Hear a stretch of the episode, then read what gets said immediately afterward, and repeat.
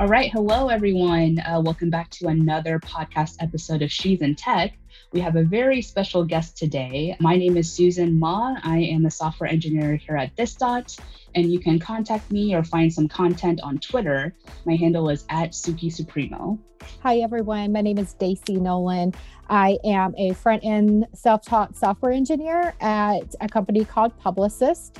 You can follow me on Twitter at under at Daisy underscore Nolan. Hi, I'm Katherine. I'm a bootcamp grad and self-taught software engineer, currently working at an early stage mental health startup. And you can find me on Twitter at Katherine Codes. Did you work your tail off to get that senior developer gig just to realize that senior dev doesn't actually mean dream job? I've been there too. My first senior developer job was at a place where all of our triumphs were the bosses and all the failures were ours. The second one was a great place to continue to learn and grow, only for it to go under due to poor management. And now I get job offers from great places to work all the time. Not only that, but the last job interview I actually sat in was a discussion about how much my podcast had helped the people interviewing me. If you're looking for a way to get into your dream job, then join our Dev Heroes Accelerator. Not only will we help you get the kind of exposure that makes you attractive to your dream employer, but you'll be able to ask them for top dollar as well. Check it out at devheroesaccelerator.com. Awesome. So thank you, Katherine, for being here. You have a very unique background slash projects that you're working on that we've seen people share on Twitter, but especially now in that knowing that you are a bootcamp grad, uh, could you tell us a little bit about maybe your background and your journey into tech? Yeah, absolutely. So I actually got my degree in industrial engineering and I graduated in 2018.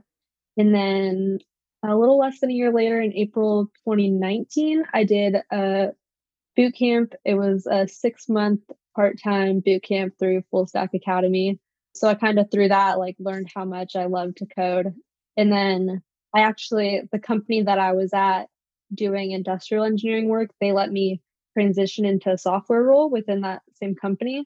So that was really awesome. Um, I got to like get my start straight out of boot camp. And then about a year ago, I found my current job. I actually heard about the app they were making um, through a podcast. And I just sent them an email and like asked if I could help out just for experience. So I helped them out just in my free time for a while. Uh, and then they ended up hiring me full time. So that's what I've been doing since then. Well, that's awesome. In addition to, you know, a lot of the experience that you have, um, I did see that you had created a, a README generator project of some sort. So I wanted to get sort of some details on like what made what motivated you to create a project like that and how did it start taking off on its own now that it's something that's available for everyone yeah. So that was actually originally just kind of like a fun little side project that I made for myself. A while back, I was making a README for work and I kind of knew what to put on it, but I, I ended up Googling a lot of example READMEs to kind of see like what sections should it have, like what do you put. And so I wrote down on a list of ideas that I keep in Notion. Um, that idea, like months back, and then I had one weekend last month that I had like two days free that I had taken off of work on Thursday and Friday. And I was like, I want to build something this weekend that I can build start to finish. So I looked through my ideas list and I saw that one and I was like, okay, I'm going to build this one. And then I built it in two days and then shared it on Twitter. And I didn't really ever expect anyone to use it. But a couple weeks after that, GitHub ended up tweeting about it. And then a few other big people like Sarah Drasner tweeted about it. Um, so from there, it kind of took off. And I have like analytics on the page and it's had like 120,000 page views and stuff. So it's crazy. Like any given time I look at it, there's like 10 people using it. And I'm like, it's just, I never expected anything from that. I really just built it for myself and just for experience, like just another practice project. I think that's super important, like for our listeners to hear that um, one that you just created like a notion or you having like a note section for all these like ideas that you have. I'm a mentor uh, to several like junior devs and when i tell them to really stand out and there are portfolio pieces like looking for jobs they're like well i can't think of any ideas. And i tell them like think of a real world example that you can solve with code. It doesn't have to make you money. It doesn't have to be this amazing startup idea but find something that you think is lacking or better yet like find an app that you use every day that you think that you could make better or you want to add a specific feature to. And so i love hearing that that you saw this need for this and you were like oh it's just for me like you know no one's going to use it. I mean of course it's amazing story that github uh, tweeted about that and you have all these people visiting and, and using it. So i mean that's an amazing story but i love hearing other success stories about like standing out and like I said, just like solving problems with code. Totally. I think I think the best projects come from seeing a need or a problem and fixing it or just something you're passionate about. Cause I think a lot mm-hmm. of people they'll be like, I'm just gonna build a to-do app or like you kind of look up like, oh, this is a good project. But I think if you care about it or you have a specific reason for making it, it's so much more motivating to actually finish it. For sure. I made I'm I'm a big gamer, so I made uh like a game trick uh game tracking app for a really common game called Munchkin. It's a dungeon crawler game. It's a lot to keep up with. And then while I was uh, learning to code, I was learning to play golf. So I made a call. It's called a digital caddy. It tells you which uh, club to use. So again, like do people care out there? No, I do have a few users using both. However, like it was something that was passionate about me, and I could explain why I coded it the way I did, why I chose the colors I did, and like why I got the idea. And like that, yeah, being able to stand out that way, like I like you said, coding something that you're passionate about. Yeah. Yeah, like I would say this this topic in general brings up a lot of great points where, for example, like your project, Katherine, like it fulfills a need that I didn't even know that I had. And especially as a junior dev, there's a lot of things that can be overlooked because it's so overwhelming, right? Like and I think all of us, funny enough, we actually all come from non technical backgrounds in a way where we either are self taught or went through a boot camp of some sort. And there's just so much to learn in a short period of time. And sometimes focusing on the details, uh, it's easy to forget. So having a README, for example, that pops out something that really represents who you are and you know is able to articulate in a concise way like who you are and what you're about. I mean, I was like, yeah, I should put something together, right? But now your pro- project fulfills that need where I'm like, it's taking out a lot of the guesswork that kind of prompted me to like hesitate moving forward with it. But it's like, hey, now this is something I can kind of check off on my to-do list and it's going to help me eh, in a way that I feel like, oh man, I need to finish and do it, but now I can actually do it, right? And for a project like this, both of you guys have brought up really great points where make something that you're passionate about, right? Like you are your own best advocate. So if you're not excited for your project, it's hard to expect other people to be excited about it, right? So if you're creating something based on a need that you have or a need that you know or have seen other people have,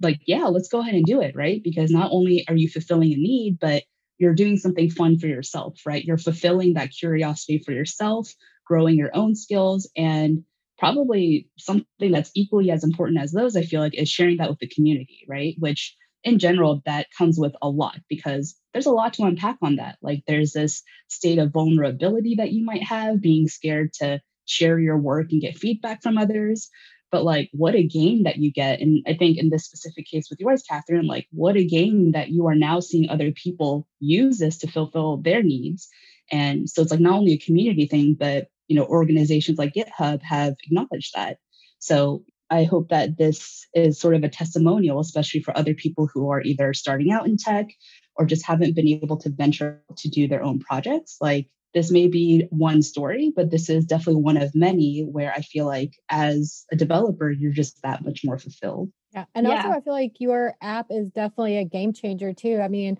like I said, I'm a mentor. And so when people come to me and they they're trying to find their first tech job, and the first thing I say is like, okay, like let me look at your resume and your project projects.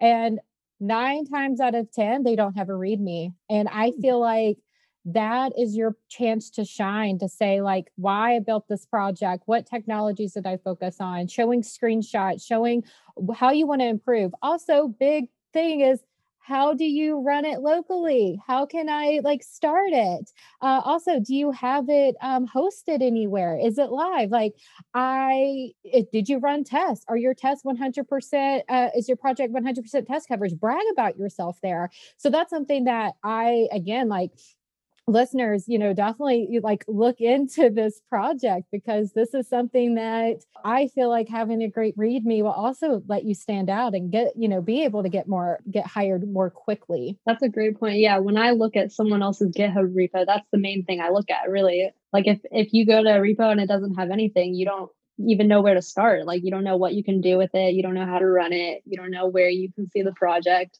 And it's it's a pretty simple thing to add, but it's really important. So, transitioning sort of into other projects that you've worked on, Katherine, that I saw, and correct me if I'm wrong, but I saw that you have a regular expressions in JavaScript course on Slip app. Is that correct? That is correct. Yeah. Awesome. Okay. As someone who probably profoundly hates regex, um, like I'm so do. curious. Yeah, like what? How did this come about? Like, are you particularly interested in teaching, or was this just kind of a an organic way to kind of share the knowledge that you know. Yeah, no, I am just interested in teaching. I I heard about Slip. I'm friends with Kenneth on Twitter, so I had seen him building Slip and I thought it was really cool. So I wanted to make a course on that platform. And I had dabbled in teaching, I guess, just through blog posts and stuff like that. And I found that teaching is like one of the best ways to learn. Like you have to know something deeply to be able to teach it. And that's kind of a way to find the gaps in your own understanding is to try to explain it to other people. So I knew I wanted to make a course on Slip, and I was thinking of topics that would fit the format of Slip with the way, like the way it has code blocks and the way, just the way the platform's set up. So I thought of that, and I I didn't have any like particular like particularly good skills in regular expressions or anything. I just decided I would learn it really deeply and then make a course on it. So I pretty much learned it right then as I was making the course and it's it's stuck too. Like I've it's come up in my work a handful of times since then, like actually a surprising amount and it's the first time ever I have written regex without googling it. like I can do it all from my head now, which is really awesome. Um, and I've gotten some awesome feedback on that course. So it's been really fun. I would, I really want to make more courses. It's just been not having enough time at this point because there's so many things I want to build and so many things I want to teach. But I do really like teaching. I love hearing feedback from people who have taken it and how much it's helped them and stuff. So I'd love to teach more um, in the future. Yeah. So I have a few questions. One, what is Slip App? Sorry, I've never heard of it. I probably live under a rock. I, I, don't do TikTok or anything like that. So yeah, I yeah what is it? Yeah it's just it's just a website where uh, programmers can create and sell courses with their programming knowledge. So it's i think there's like six or seven languages on there right now and you basically just build your course with like lessons and different blocks where you can have like code samples and text and then like multiple choice questions and you can have like little questions where they have to like solve a code problem and get a particular output so you can build your course and sell it on there. Oh, that's really cool. So was yeah. this your uh, your first course that you it, that you have given before given? Yeah. Yeah, this is my first course and outside of that I've mainly just blogged and stuff like that. But yeah, I'd love honestly, I didn't even join Twitter until 4 months ago. But before that, I wasn't like even really in the tech community other than like I work obviously, but there's only like a couple people on my team, but joining Twitter was a huge game changer. I realized I can share my knowledge with other people and I can learn from other people and meet people and it's it's been a huge game changer. I think Twitter is highly underestimated. When I first got on Twitter, it was when I started learning to code. And so I kind of like wrote about my journey through the hashtag 100 days of code and code newbies. I got my first dev job through Twitter, and now I have my current role kind of like through Twitter. Yeah, I mean, it was like a game changer for me. That's where I made like uh, all of my connections uh, versus LinkedIn. Because uh, LinkedIn, I just didn't know who to look for. At least with Twitter, you can kind of look at those like tech handles and then find people to follow it that way. And It's also a great way to ask questions. Do you have a project or, you know, if you just are stuck, I always like tweet at like specific creators of the libraries or languages and like I get great responses back and like they'll either tell me directly like how how to get something working or they're like, "Oh, hey, like let me just send you a blog post." So yeah, I mean, I feel like it's very highly underrated, but uh, that's cool that you feel the same way that it was now that you see the the pros of it after joining. Yeah, it's really an amazing resource. Like one of my biggest regrets is not joining earlier. But like you said, like I'll put a question out there like we needed a headless CMS at work and I was like how do how do I know which one to choose? And I guess in the past I would have just googled it, but I just like put a tweet out there and then I got all these people giving me awesome advice from their experience with different ones and the pros and cons, which is awesome. And then same thing, like I've gotten more job opportunities through Twitter mm-hmm. than I mm-hmm. ever have from LinkedIn. And they're like more real than some of the just recruiters from LinkedIn and stuff. It's like the actual hiring managers and stuff reaching out on Twitter, which has been awesome. Yeah, out of most of the social media platforms, I know at least from my own experience, Twitter has probably been the most fruitful as well. Like I've tried looking on Instagram. I know TikTok's picking up in terms of people giving coding tips and whatnot, which is really cool. Personally, I am very foreign to TikTok and it's just one of those like, oh, I have to learn another platform. So admittedly, I'm a little bit I guess a little bit lazy or behind tech in that way where I'm like, I'm cool with Twitter. Um, but you know, I love that Twitter is one of those safe spaces where like I'm an introvert. So when it comes to talking out loud or talking with the community, I get really shy and super hesitant of even starting that conversation. But Twitter has been sort of a safe space where I can at least still observe what's going on, see what's trending, see what the conversations are, and talk when I want, right? There's this, there's not this requirement like no you have to talk and you have to interact in this and that. So for anyone out there who's a bit more on the introverted side or maybe they're just looking at twitter as a way to read up on what's going on and what some of the new libraries are and whatnot like i feel like it's a nice one-stop shop versus having to look at like the dozens of different like news article sites trying to keep up with what's sort of the big thing what's the new thing coming up. So but you know talking about sort of the new things and stuff that's happening in the community like let's talk a little bit about open source open source projects contributions. Katherine do you have any tips or just even your own stories of how you got into open source and what that's been like for you? Yeah so for from the contributing point of view i've mainly contributed to projects that it's like a tool that i use and i want a specific feature to be different so like we're using at work Sanity, the headless CMS, and there was like a specific thing in the UI that I wanted to change. So like you can submit an issue and just wait for someone else to change it, which is great, or you can go in and fix it yourself and open a PR. So those those are the type of open source contributions that I've done is just like things things that I want to change. And then from uh, like a maintainer's point of view, I actually ended up uh, open sourcing readme.so, my project, because after I posted it on Twitter, I had some people responding and asking for specific features. And what they would say, they were like, oh, if it's open source, I'll just do it for you. And I was like, oh, that's interesting. I was like, okay, sure. So I open sourced it, which it's scary at first because it's like, okay, there's going to be a bunch of eyes on my code. Like anything that's messy or whatever, like everyone's going to see it but I did end up doing it. But I will say, I thought that it was going to be like a huge time saver because people could help out, but maintaining open source, it takes so much time. And I am like forever behind on pull requests at this point. I've done both, like contributed to open source, and then I helped the company uh, get their project uh, like ready to be like open source it was difficult. I mean, because you have to do like code of conduct and then make sure you have the correct license. And, you know, then, yeah, then you have to you know, create the issues and make sure you have as much information as possible. If you already have, like, you know, we were doing it for uh, Oktoberfest or Hacktoberfest. Hacktober, yeah. And so, yeah, it's, it's, it's a lot going on.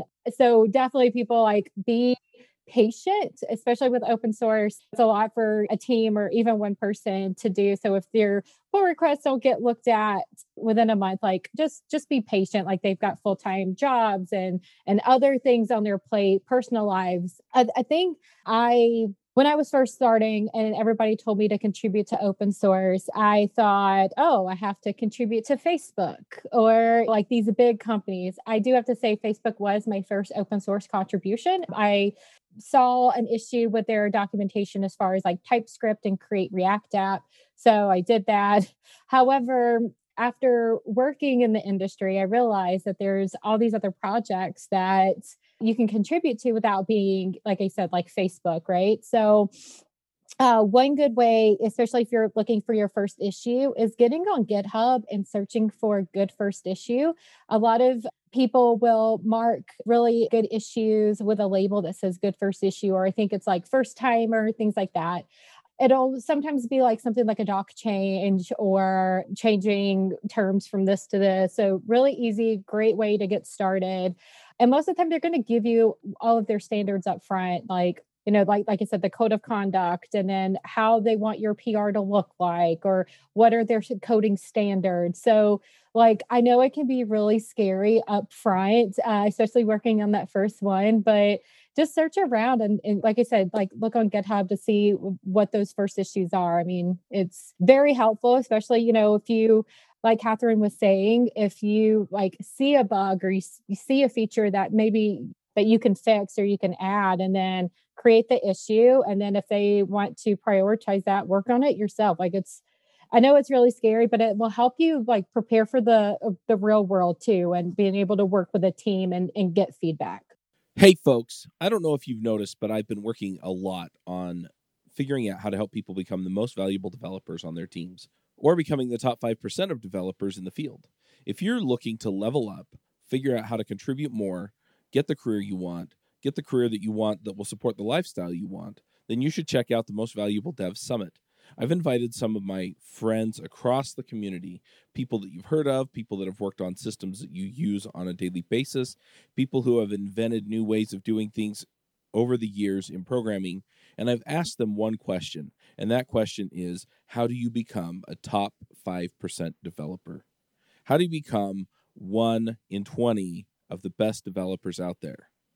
And so we're going to go ahead and have that conversation with them in interviews on the Most Valuable Dev Summit. And you can find that at summit.mostvaluable.dev. Yeah. And I love what you said before about being patient with open source maintainers because I've had people submit a PR and then the next day DM me on Twitter like, "Can you merge my PR?" And I'm like, I haven't even like been on my computer since you submitted that. So yeah, definitely be patient, especially if it's people who like have full time jobs and it's a side project. But yeah, I love what you said too. A lot of the a lot of the issues have labels like good first issue, and that's a great way to find it. And I think starting with something simple like what you said, like documentation or something, is a great way to start because you also have to learn kind of like the Git workflow of contributing.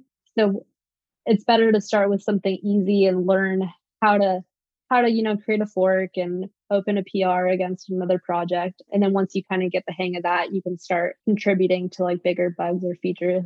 Awesome. Yeah, I mean for people who are interested in just contributing to that in general, I feel like don't put too much pressure on yourself, right? Like this is kind of a this is a nice partnership where you can be someone who helps contribute to an existing project, or you could be someone that creates a project. And either way, it's important that both parties are, like you guys have reiterated, be patient with one another, right? Like there's a lot going on right now in general, but so much so, so much more so in the past year or two, where it's like, hey, everyone's doing their best, and let's just assume good intentions, right? So yeah, yeah, a huge so one a huge one too is if you are maybe uh, fluent in another language one that i feel like is I don't I, I don't see a lot of is if there is an app that you use or you know maybe there's an open source project that's maybe only in English or in a different language uh, maybe reaching out and saying hey like I'm actually fluent in Spanish or fluent in in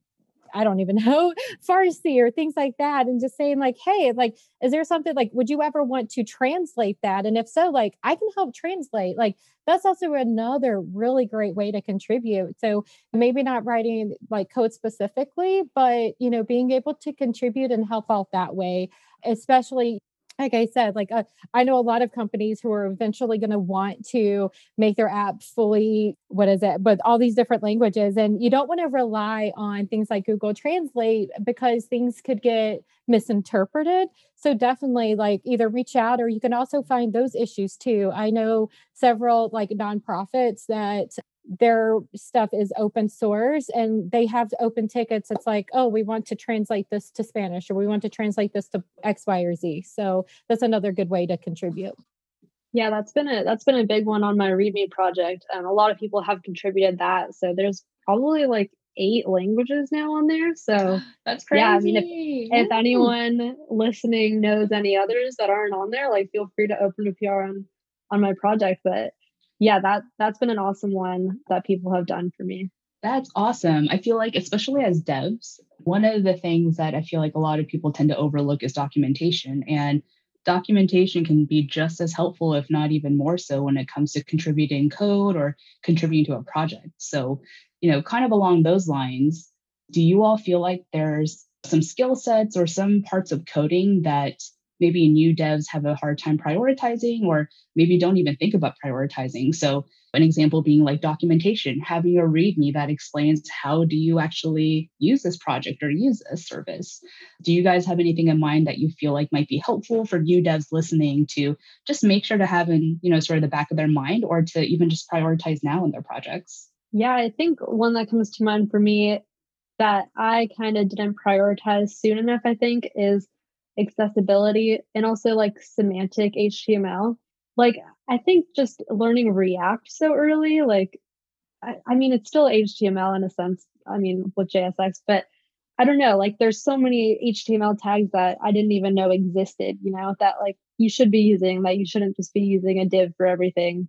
And accessibility also, like even like small things like what should be a button versus a link and things like that. Like it's and and like having alt text and there's just so many things and there's it, it like we said with documentation they're easy to do but they're easy not to do and they're very important to do. But just being aware of it i think is like a huge first step.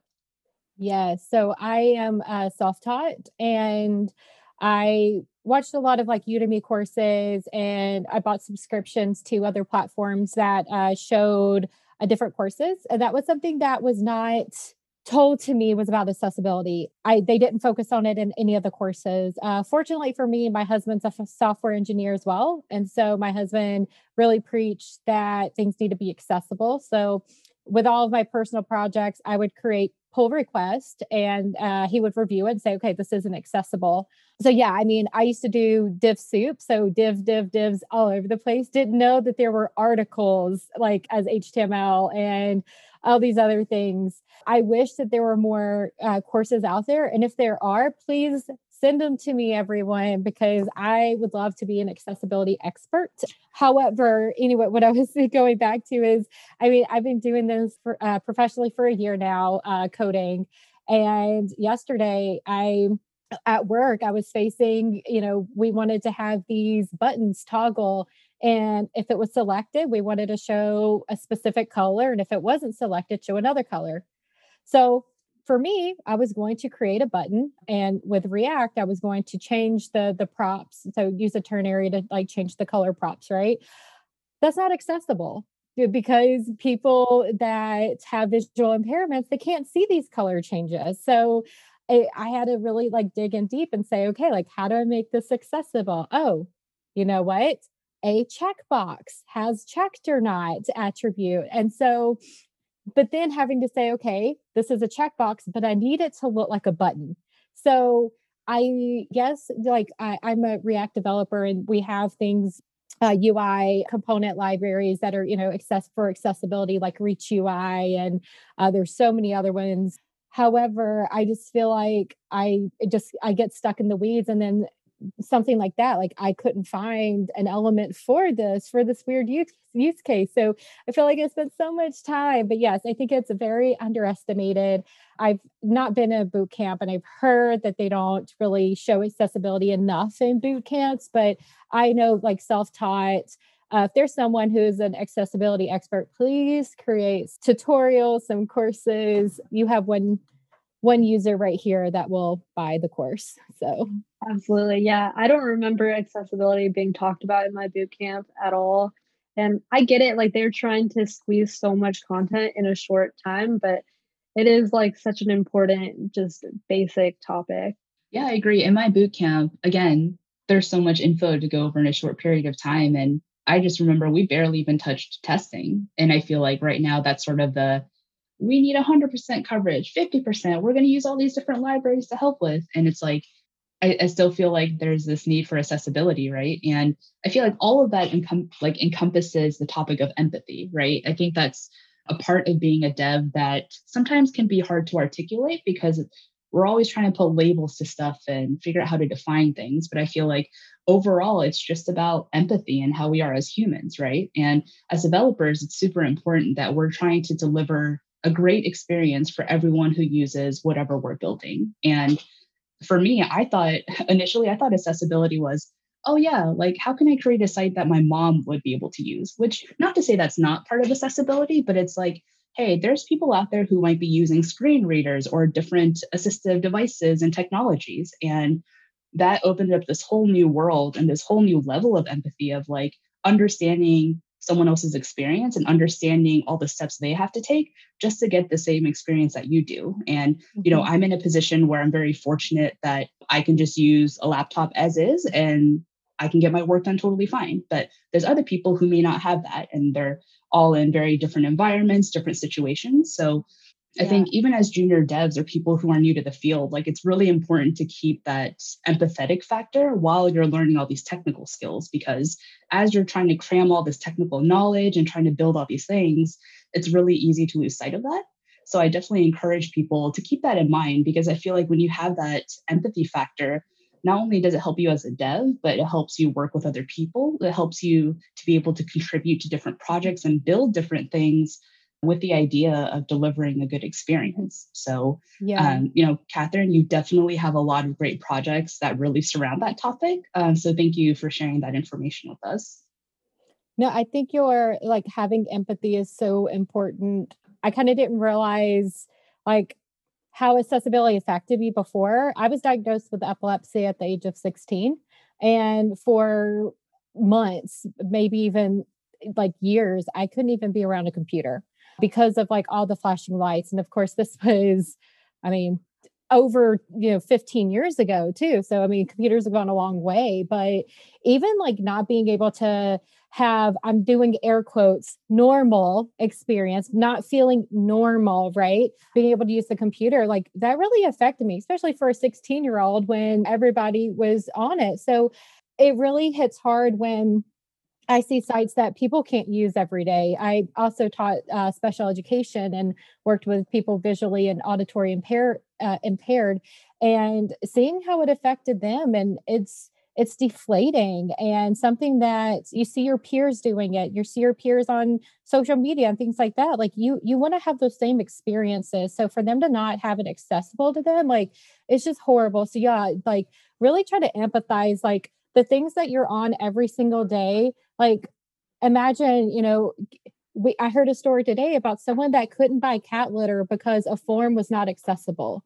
Like y'all that's just crazy for me like to hear and it like breaks my heart. So yeah accessibility definitely underrated that is for sure. Awesome. So we've shared a lot of cool information and shared a lot of tips already, but do if anyone has any last minute tips, maybe for new devs or specifically women in tech, uh, we'll go over some of those before we transition into our picks. So I think for my tip is just again keeping empathy in mind, especially when not only if you're a new dev or a junior dev, but if you're a senior dev, right? Uh, I feel like senior devs you know, there's a lot of information that you all know as second nature, which may not be obvious to new devs or people who are even new to your company. So just keep in mind that everyone's experiences are a little bit different. Everyone has a different perspective. So let's have best intentions and just keep in mind like, hey, we're all on the same team here. You know, we're all trying to work together. So but also understand people have bad days people have rough things going on that they may not share in a workplace setting so this is i feel like this kind of applies to everyone not only in the tech industry but just like as a human being. Just try to keep that empathetic factor in mind and i feel like you know that's one of those really short term investments that really does carry on long term i think my tip would be to put yourself out there more. That's something i've learned more recently and not be afraid to share your work because it's hard being especially a woman in tech especially from a non-technical background and early on in your career like being brave enough in a sense to sh- share your work and kind of being scared of what people are going to say about it. But like i said i didn't join twitter until recently and i had i had an old account that like i've had since high school and i would kind of like lurk on tech stuff but i wouldn't actually like say anything. So i created a brand new Twitter recently and actually started speaking up. And like I said before, it's been a game changer. And I've been so pleasantly surprised at how supportive everyone is. And when I when I do share things I'm working on, even if it's something simple that feels like really beginner or basic, like people are really supportive and I've had nothing but positive experiences. Not to say there can't be negative experiences, but I think in the end it's worth it. And for me, it's definitely been worth it so far. So yeah, I would say as a new dev, definitely put yourself out there and join a community and find supportive people who will lift you up. Yeah. So uh, my advice would be to really stand out with your personal projects. I said that before, but I'm going to say it again because I feel like it's so important. I got my job offers because my personal projects were so unique and I really could speak uh, about them like in the interviews and explain and me being passionate about what I built has that passion coming out and I get excited about what I'm building and so the interviewer get, gets excited and so it's it's a really great like thing to be able to like show how passionate you are about coding. So definitely stand out like I said yes to do apps and video pickers and things like that are great to build when you're first learning but test your skills by adding new features to those or like i said like finding an app that you use every day that you want to create better or better yet like think of real world problems you can solve with code. So definitely stand out awesome Hey, are you looking to join a team that gets to work on really cool projects, great technology stacks like React, Gatsby, Contentful, AWS, and tons more? Similar things for Vue and Angular. If you're looking to grow in your career, work with an inclusive team that cares about their culture, and be part of something that you can be passionate about, then you should apply to work at this.labs. They focus on giving back to the community and having their developers do things like write blog posts and be on podcasts to help them enrich their careers as well. They're currently looking for engineering managers, senior architects, and senior software developers in React, Vue, and Angular. So if you're interested, send an email to jobs at this.co. So we're going to move on to the next portion of our podcast, which is called picks. So for anyone who's been listening in, you guys already know the format, but for anyone new, we're going to have everyone go around and just share something cool. It doesn't necessarily have to be tech related, but we're all just going to share things that we're excited about, things that maybe we want you guys to try. So I'll start with my pick, which I don't have a specific brand in mind, um, but food dehydrators. So let me tell you, like it's not something that I've ever explored before. I'll be honest, I don't even remember why I bought one. I think I was watching like a van conversion video and saw them, like, saw people like super into dehydrating fruit and stuff so they could store it for a longer period of time. And I was like, hmm, okay, let's try it. And at the time, I was actually back home with my family and I went to this Korean market called H Mart and they had one on sale. And I was like, oh, okay, like this is a sign. All right, let me get one. And then I started dehydrating like crazy. Like I'm pretty sure my coworkers are tired of seeing all the stuff I've dehydrated, like limes, lemons, grapefruits, strawberries, like the list goes on. Uh, but I think in, you know, sort of in a survival sense, like it is pretty cool that you can store all the dried fruits and stuff for a longer period of time. And, you know, I, I live alone with my partner. And for example, we might buy like a bag of oranges, but not be able to finish it in a reasonable amount of time, which, P.S., that's not true because I'll eat all of it. But point being, you might have something that you just can't finish in a reasonable amount of time. And especially with the weather being as hot as it is, like keeping fruits and stuff out is a little bit difficult. So I got this dehydrator like a little less than a month ago, maybe, but it's been really fun. And I am a huge snacker. So I figured, okay, let's try to find a healthier way to snack. Does that stop me from eating the other snacks? No, but it's in addition to all the other snacks and a healthier alternative. So um, the one that I got, I got really lucky because it was on sale for like 33 bucks. But there's ones you can find on Amazon and online um, that are in a similar price range. If you have some time, like I would definitely recommend trying that because the dried citrus is really great in like sparkling water, or if you're into cocktails and stuff, want to mix that up. Whoa, I will tell you, it is fantastic. So get you a dehydrator. it is on my list, Susan, because I'm a backpacker, my husband and I, and we always buy dehydrated food, but you don't know what people put in that to make it preserved and things like that. So I've been watching YouTube videos and you can dehydrate your own food for backpacking. So that's something I'll eventually break down. So you'll have to be sure to like put the brand down. So yeah, if you can remember, because I'm going to look that up. So going off the backpacking topic. So my pick is not specifically for backpacking, but that's how my husband and I use it. Uh, my husband is really big into photography. And so as a gift, I got him, it's a, a camera clip that goes on your hiking bag or backpack for school, just things in, in general, like a day pack if you like to do day hikes. So it's about like three inches wide and maybe like an inch inch thick but you put it on the the strap of your backpack and then you can put any size camera on the the the snap. And so instead of it being in your backpack and then you have to take your backpack off to get your camera out yeah you just wear it on the front of your backpack like on your chest and it comes off with with one snap of a button. It's super secure. My husband and i did uh, like a 20 mile hike uh, with like each we're carrying 40 pounds and it stayed on there fine. We've taken it to Disney before and it's fine. So highly recommend it. It's called the Capture Clip by Peak Design, but we'll uh, add the link to the comments below. Awesome. So my pick is kind of in general mechanical keyboards. I know I know developers, some of them are like kind of annoying about them and I'm like sad to say that I'm one of those now. I I got I got a Keychron K3 with red switches. Uh, I got it a few weeks ago.